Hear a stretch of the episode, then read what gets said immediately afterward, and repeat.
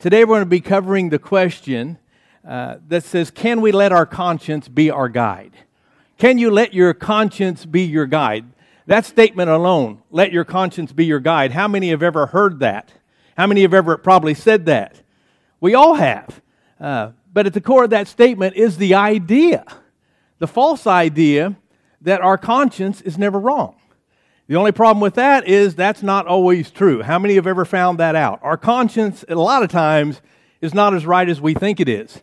Has anyone ever used a GPS navigation system in your travels? Yeah, that thing has kept us out of a lot of jams, a lot of troubles, got us out of some pretty tight spaces. Uh, but it helps you to know where you are and actually where you're supposed to be going. I say supposed to be going because GPS units uh, like our conscience, can be fed the wrong information at time and can take us places that we really didn't want to go. And you do realize that GPSs can give you some bad information at times.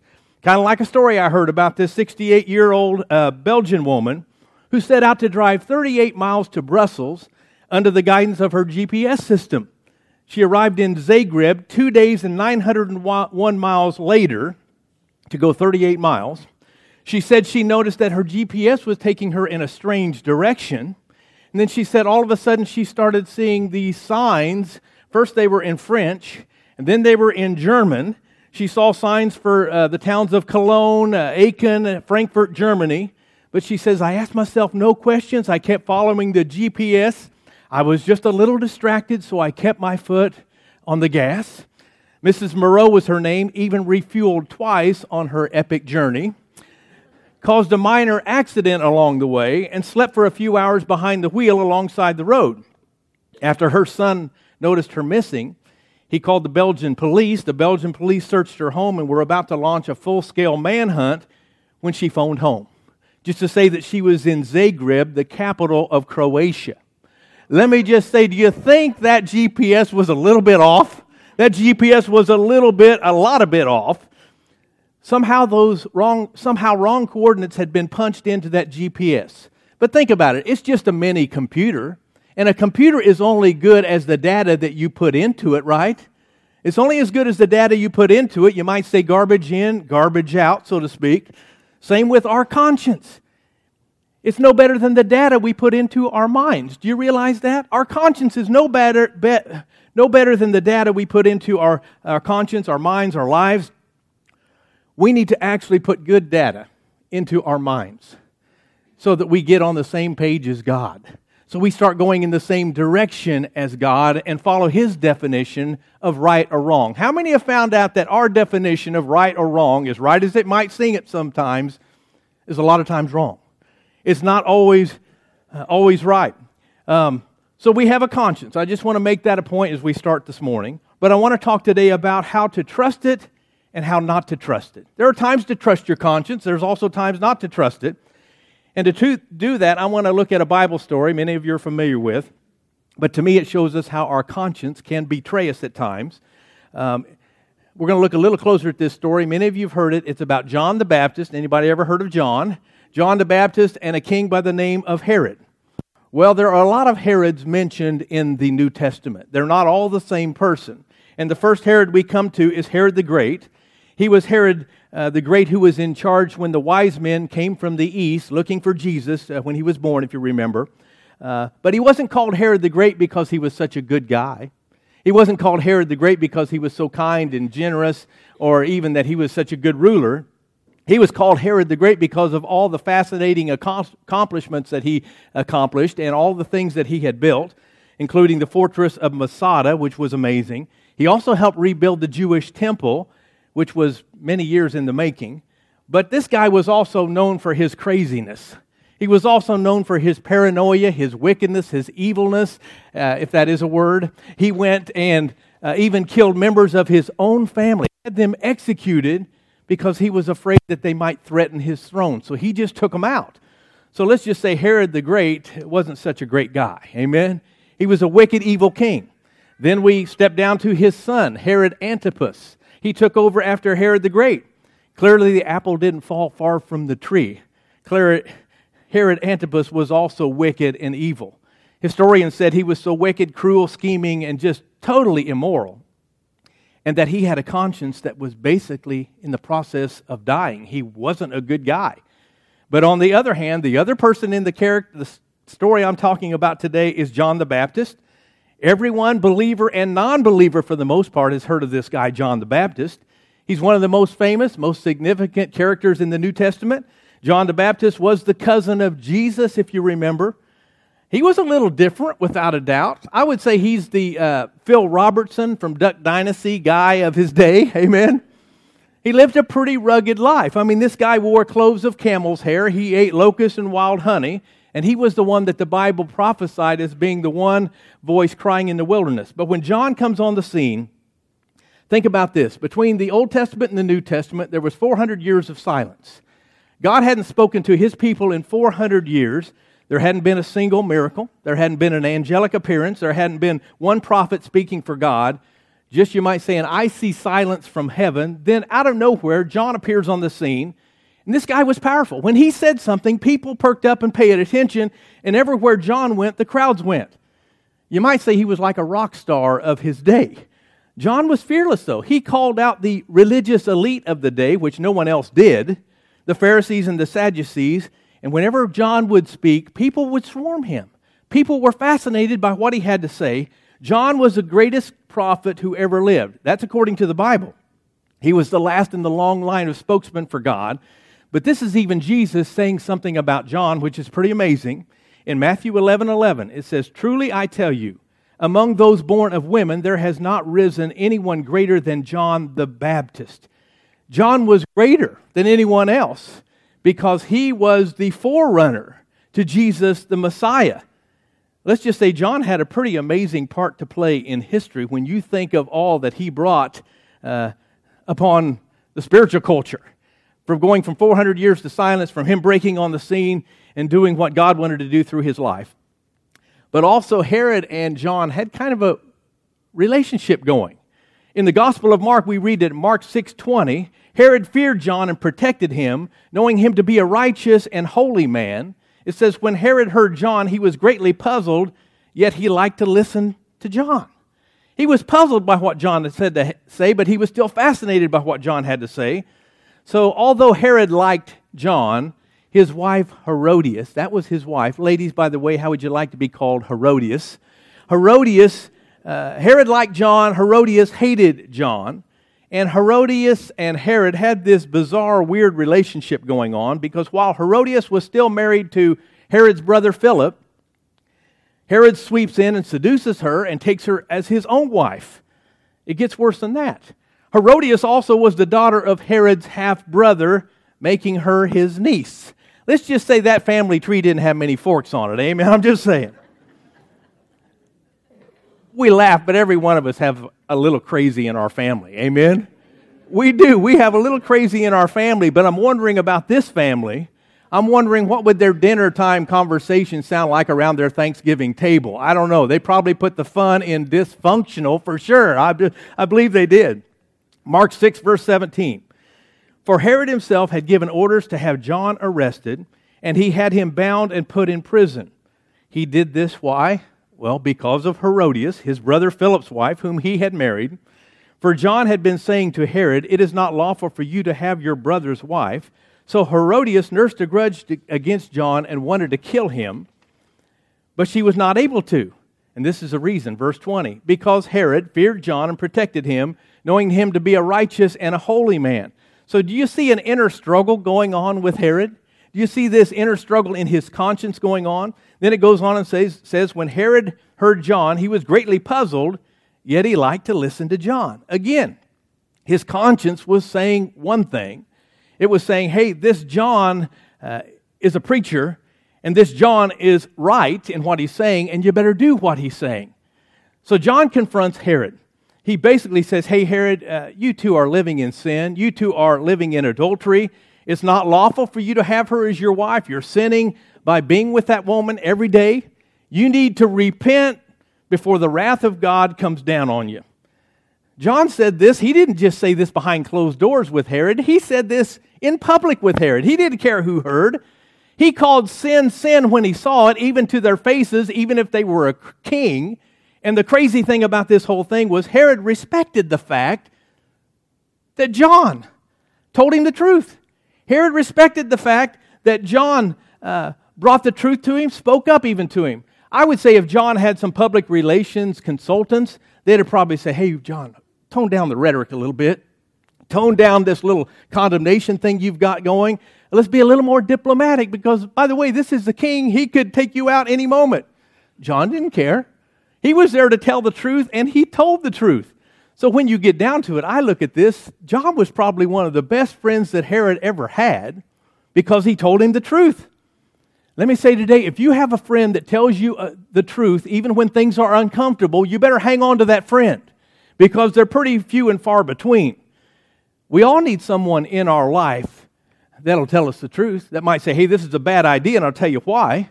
I've got friends that I'm thankful for in my life like that, that I can trust. But it's not just me. We all need people in our lives like that because you better look out if you've got someone that's always coming up to you and complimenting you all the time that's never ever critical about anything you do because I wonder how close and true a friend are they really? Because a true friend sometimes will wound you. Do you realize that?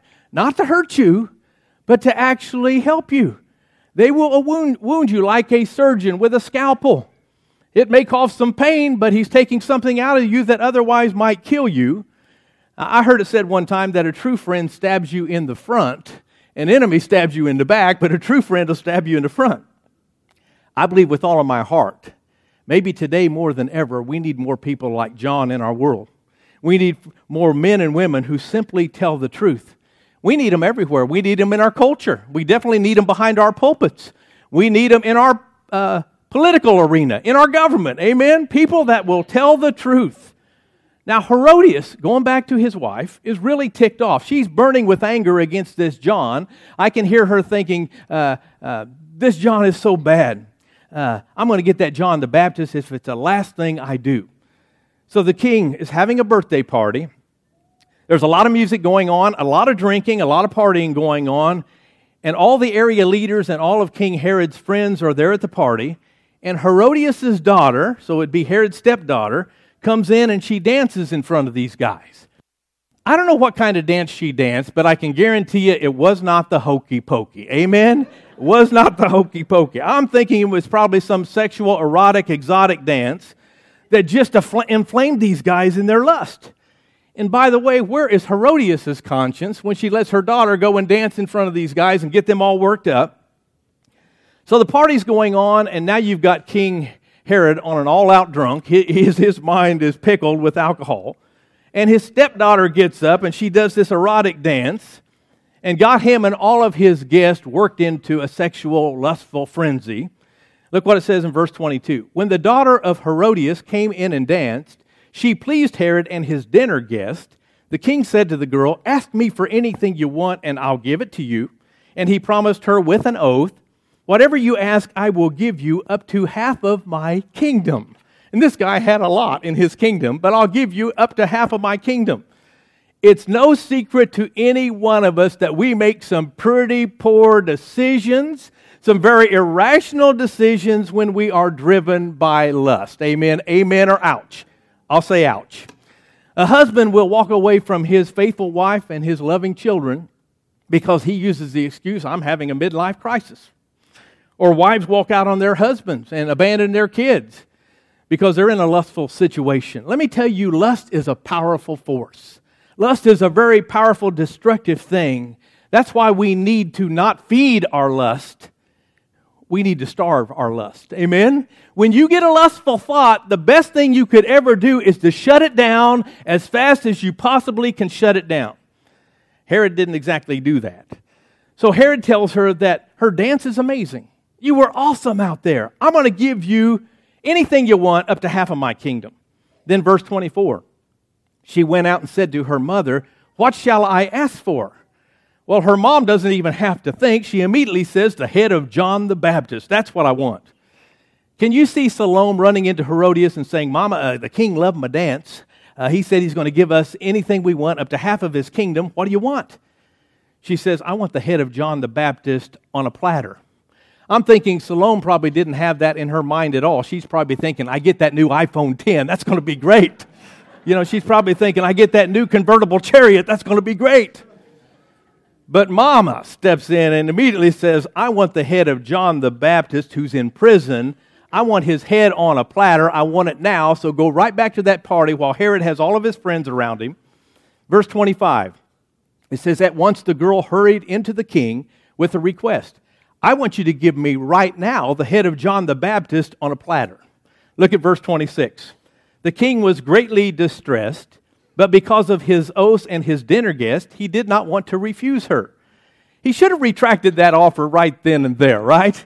He should have backtracked on that offer. But he was so worried about the opinions of everyone else that he did. Look at verse 27.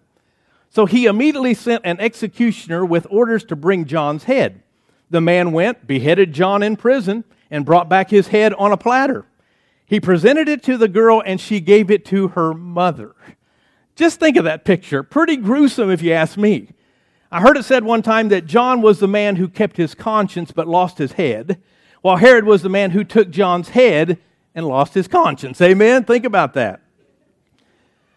A lot of people will say, I'm just going to trust my conscience on this. I'm going to let my conscience be my guide. Here's the problem with this your conscience uh, is just a result of what you feed it, your conscience is a result of what you put into it. It's very possible for you and I to program our conscience to think what we're doing that's wrong is right. It's very possible for us to program our conscience to be totally convinced that even though something is wrong, we see it as right. Larry Osborne, a great man of God, once said this. He said, Our conscience doesn't really tell us if we're violating God's law or standards so much as it tells us we're, we're violating our own standards. I mean, think about that. There are some standards that we have to uphold. A lot of us think that our conscience is a spiritual thermometer, right? We think it's a spiritual thermometer. What do thermometers do? They tell you how hot or cold or just right something is, right? That's not the way our minds work. That's not the way our conscience works. I would say more than a spiritual thermometer, we are a spiritual, or should be a spiritual thermostat. A, a thermometer only tells you the actual temperature, right? It only tells you the actual temperature, but a thermostat, you can dial in how hot you want something to get, or how cold you want something to get, or how far you want something to go. Think about that. So when you take your temperature, we use the thermometer, right? You place the thermometer underneath your tongue or somewhere down south, I'm just saying. But it'll give you a reading on your temperature and what it actually is it doesn't change your temperature. Your temperature from a thermometer is going to read what it is, unless the thermometer is broke. So I want to give you some things on your conscience this morning. Four things if you're taking notes. The first thing is probably it is the most important. Your conscience was created by God. You realize that the conscience you have within you, living within you, was created by God. Kind of what we've done with that a lot of times has been up to us and we've taken a wrong path. But I'd say your conscience is more like a warning light telling you that what you're contemplating on doing is wrong. And if you do it, it's your conscience that steps in and says, I told you not to do that. You shouldn't have done it. And the thing is, we all have a conscience. Look what it says in Romans chapter 2, verse 14. Paul says this Indeed, when Gentiles who do not have the law do by nature things required by the law, they are a law for themselves, even though they do not have the law they show that the requirements of the law are written on their hearts, their consciences also bearing witness, and their thoughts sometimes accusing them, but at other times even defending them. I know that sounds a little bit confusing, but to simplify it, it's saying those that uh, uh, believe in God's word, belong to Him, are going to be judged by that word. But even those that don't belong to Him, they're going to be judged too because God has put within them an internal conscience. God has put within every man and woman an internal uh, conscience to bear witness of God. Um, no matter who you are. You don't even have to read a written law to tell you that lying, lying cheating, and stealing is wrong, right? I mean, it, it really should be an automatic. I mean, it's already in, uh, put inside of each one of us by God. And it goes all the way back to the Garden of Eden. Remember Adam and Eve in the garden? Whenever they sinned, whenever they sinned, they felt guilty about that sin and what they had done. They suddenly realized they were naked. Before that, they didn't even realize it, but as soon as they sinned, they realized they were naked and wanted to cover themselves up. How did they know that? Their conscience. Their conscience was at work. Not only did they try to hide their nakedness, when God came to talk to them, they tried to hide from God. Again, because their conscience made them feel guilty. Our conscience is there to make us feel guilty. Our conscience is there to convict us. Conscience is like that yellow line on a two lane highway. Whenever you see that, you know you're not supposed to pass the car in front of you. It's not safe to pass that car in front of you. Does it mean you can't pass that car in front of you? No. But it's not a good idea. You're doing something that you shouldn't. So when I look at our conscience, I believe God has given us that as the yellow line. To say, hey, baby, slow down. There's a hill here. There might be a car coming. Gives us a warning. Second point, if you're taking notes, your conscience can be deformed by sin. Sin can change a whole lot of things. Look what it says in Titus chapter 1 verse 15. To those who are corrupted and do not believe, nothing is pure. In fact, both their minds and their consciences are corrupted. They claim to know God, but by their actions they deny him. You know when a person continually uh, ignores the guidance of their conscience? When they continually ignore that, their conscience can become faulty, defective. You can take a perfectly good compass and face north, and it's going to point north. But if you take a magnet up against that compass, guess what's going to happen? It's going to go crazy. It's going to point in all sorts of di- directions. It's not going to be a reliable guide like the compass should be. I said all that to say the same thing happens to your conscience. When you expose yourself to repeated sin, after a while, you're not going to be a reliable guide for God or for anyone else. Your conscience doesn't uh, become ruined overnight. It's not immediately. Usually, it's a gradual thing. It just comes on little by little by little. And a matter of fact, have you ever told a lie? Probably the first time you ever told a lie, it really bothered you. Most of us, it bothered. Second time, it didn't bother you so much. The third time, it bothered you even less. And the fourth time and fifth time, and on and on it goes, the more, the less it bothers you. Uh, we all know people that can look you in the eye and you know they're lying, look you in the eye and lie and lie and lie, and it doesn't bother them. I would say it's because they've become desensitized to it. I, I would say it's because they've lied so much that they don't see lying as a big deal. So your conscience can be deformed, sidetracked by sin. Number three, if you're taking notes, your conscience can become deadened. Do you realize that your conscience can actually die in a way? You can commit sin so often in your life over a period of time that your conscience eventually basically dies. And proof of that is 1 Timothy chapter 4 verses 1 and 2. It says the Spirit clearly says that in later times some will abandon the faith and follow deceiving spirits and things taught by demons. Such teachings come through hypocritical liars whose consciences have been seared as with a hot iron. Did you catch that? whose consciences have been seared as with a hot iron. Seared is a medical term, it actually means cauterization. It's the allowing of your conscience to be desensitized.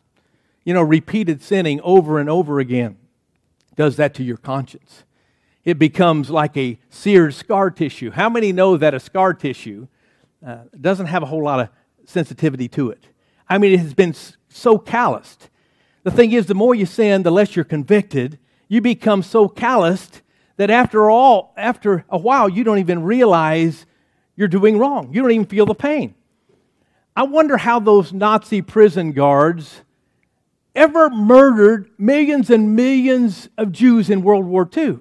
How could they have done that? I would say that their, their hearts had been seared, their minds had been seared, their conscience was seared, uh, had been deadened to the point where they thought they were doing the world a favor by killing those Jews. Jews. How does a conscience die? Well, it doesn't die overnight. It dies little by little, decision, wrong decision after wrong decision after wrong decision. Starts out small, builds into bigger things. That's why we have to be so careful of what we input into our minds and into our conscience. We have to be so um, careful because if we're not careful, little by little, that conscience that God has given us to help us live the abundant life is going to die. Back to Herod in the text. Uh, in the 14th verse, uh, I don't know how long it uh, was and how much time passed, but there was some time that passed. But Jesus' fame was spreading to everyone around reports of his healings, reports of his miracles, his teachings, and it got back to Herod. The people were all wondering who this Jesus is, some of them were. But Herod, look what, how he uh, processes this whole thing. Verse 16. But when Herod heard this, he said, John, whom I beheaded, has been raised from the dead. I'm thinking, wait a minute. That party you had has been over for a while. The hangover's over. The fuzz is over. You must be pretty confused. He's still thinking that this Jesus was actually John the Baptist coming back from the dead. Let me ask you this do you think his conscience was a little whacked out? Do you think his conscience was a little wacky? I believe he was totally overridden with guilt that he had killed a good man. Not only killed him, he had beheaded John the Baptist. So when he heard about the teachings and the preachings uh, of Jesus, and it sounded a whole lot like what he had seen and heard John do, he all of a sudden gets fearful. I'm thinking he's thinking he's coming back to get me. And he says Jesus is actually John being raised from the dead. But think about this. He could have used all sorts of excuses, he could have rationalized it all uh, before his sin.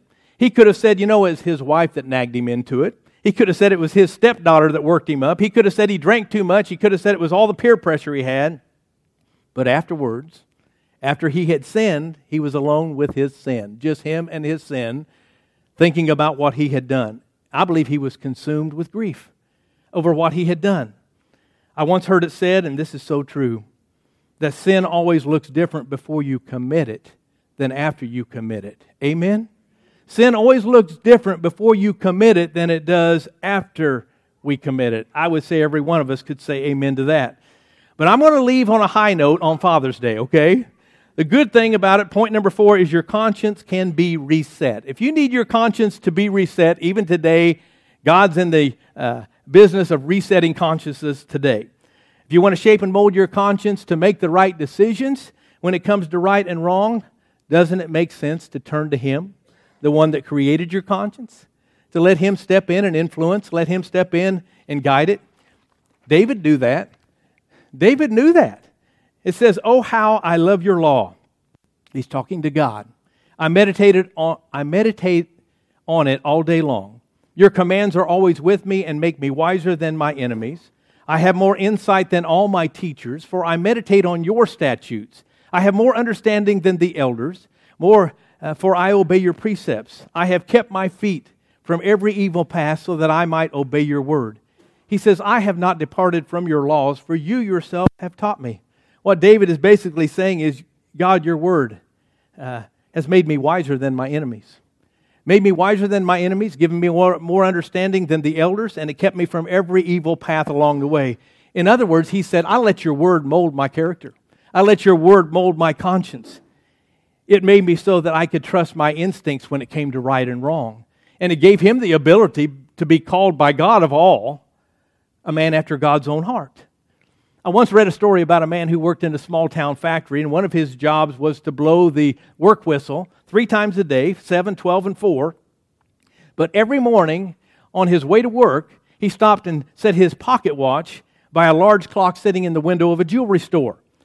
Then he would know when to blow the horn, the whistle. After doing this for years, one day he happened to be in the neighborhood of the jewelry store. He stopped by, went into the jewelry store, and he asked the owner how the clock in the shop window kept such perfect time. The owner said, Oh, I set that clock every day by the factory whistle.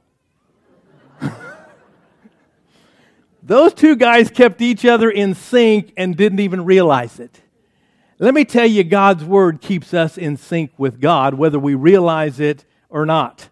Because when you become a Christian, you set your conscience by His Word. You set your conscience by the Bible. Look what it says in 2 Timothy chapter 3 verse 16. All scripture is God breathed and is useful for teaching, rebuking, correcting and training in righteousness, so that the man or woman of God may be thoroughly equipped for every good work. God's word always points us to Jesus. Do you realize that? His word will always point you to Jesus, and Jesus becomes the standard, the only standard of right and wrong. So when you become a follower of Jesus Christ, your determination of right or wrong isn't from your conscience and letting it be your guide, because I hope by now you realize you can't let your conscience be your guide. We don't decide what's right or wrong by the way we feel. How many know your feelings can fail you? And they usually do. Our feelings are unreliable. The standard of morality that God has given us is this word right here, is the Bible for each and every one of us. So the Bible will guide you into, into a true understanding of right and wrong. and It'll also get you to heaven. Just like a story I heard, true story, about a teenage girl in Colombia who was given a Spanish New Testament. She read that New Testament until one day her father came in, caught her reading it, and told her that she's not to read it anymore because it's full of lies and fantasy. But the girl kept on reading until one day her father came home unexpectedly and found her reading the New Testament grabbed it out of her hands, throwed it in his briefcase. Father went off to work as a mining engineer. Several hours later, there was a muffled explosion and then the sound of sirens. There had been a cave in and an explosion at the mine. The father was trapped in that mine with 30 other workers. The rescuers took five days to get to those men, and by the time they got to the men, every one of them were dead. All the men, including this young girl's father, had died. But curiously, when the rescuers found her father, he had that New Testament clutched in his praying hands. They opened it up, and there was a note inside that said, To my daughter, keep reading this New Testament. It's true and it's right, and I will see you one day in heaven. Then they turned to the back page where the father had signed the commitment card after praying the sinner's prayer. But that wasn't the end of the story. They turned to the next page and they saw the names of the 30 other miners that had died. So, my question today is can you let your conscience be your guide? I hope you're realizing right now no way. No way. We have to let God be our guide. We have to let God's Word guide us, illuminated by His Holy Spirit. And unless we allow God's thinking to affect us and affect our conscience, there's always going to be something missing in your life. So if you're not allowing God's uh, love and affection and His, His character influence your life, I tell you, there's a hole in your heart the size of Jesus today. And you need Him. And He loves you. He wants every one of us to know Him and to love Him. So the question can you let your conscience be your guide? No way. No way. So, how about we stop letting Him, letting ourselves guide ourselves, and start letting His Word guide us? Could you stand to your feet this morning? God gave us a conscience for a good reason. Yeah, it's that yellow line on the highway that keeps us from passing when we shouldn't pass, moving out in a lane we shouldn't be into, doing things that we shouldn't do. We've all made mistakes because we were driven by lust, we were driven by feelings and we failed.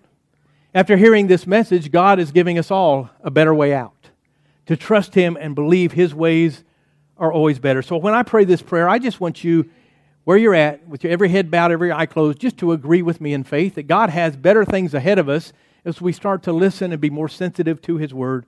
So, Father God, I pray that you would help us realize that we can't base our choices and decisions off of our feelings. Never. We can't let our consciences be our guide unless we let your word first be our guide to direct our decisions. Lord God, guide each one of us here by the power and the presence of your Holy Spirit. May your word and your spirit be our GPS system to guide us through life and to get us where you want us to go. Father, I pray that you'd forgive us for trying to do things our way instead of your way. I pray you'd mold and shape our consciences according to your will, your purpose, and your plan for our lives so that we'll be all that you want us to be. In Jesus' name. And everyone said, Amen. Happy Father's Day, guys. There's a treat for you out in the lobby. God bless you all.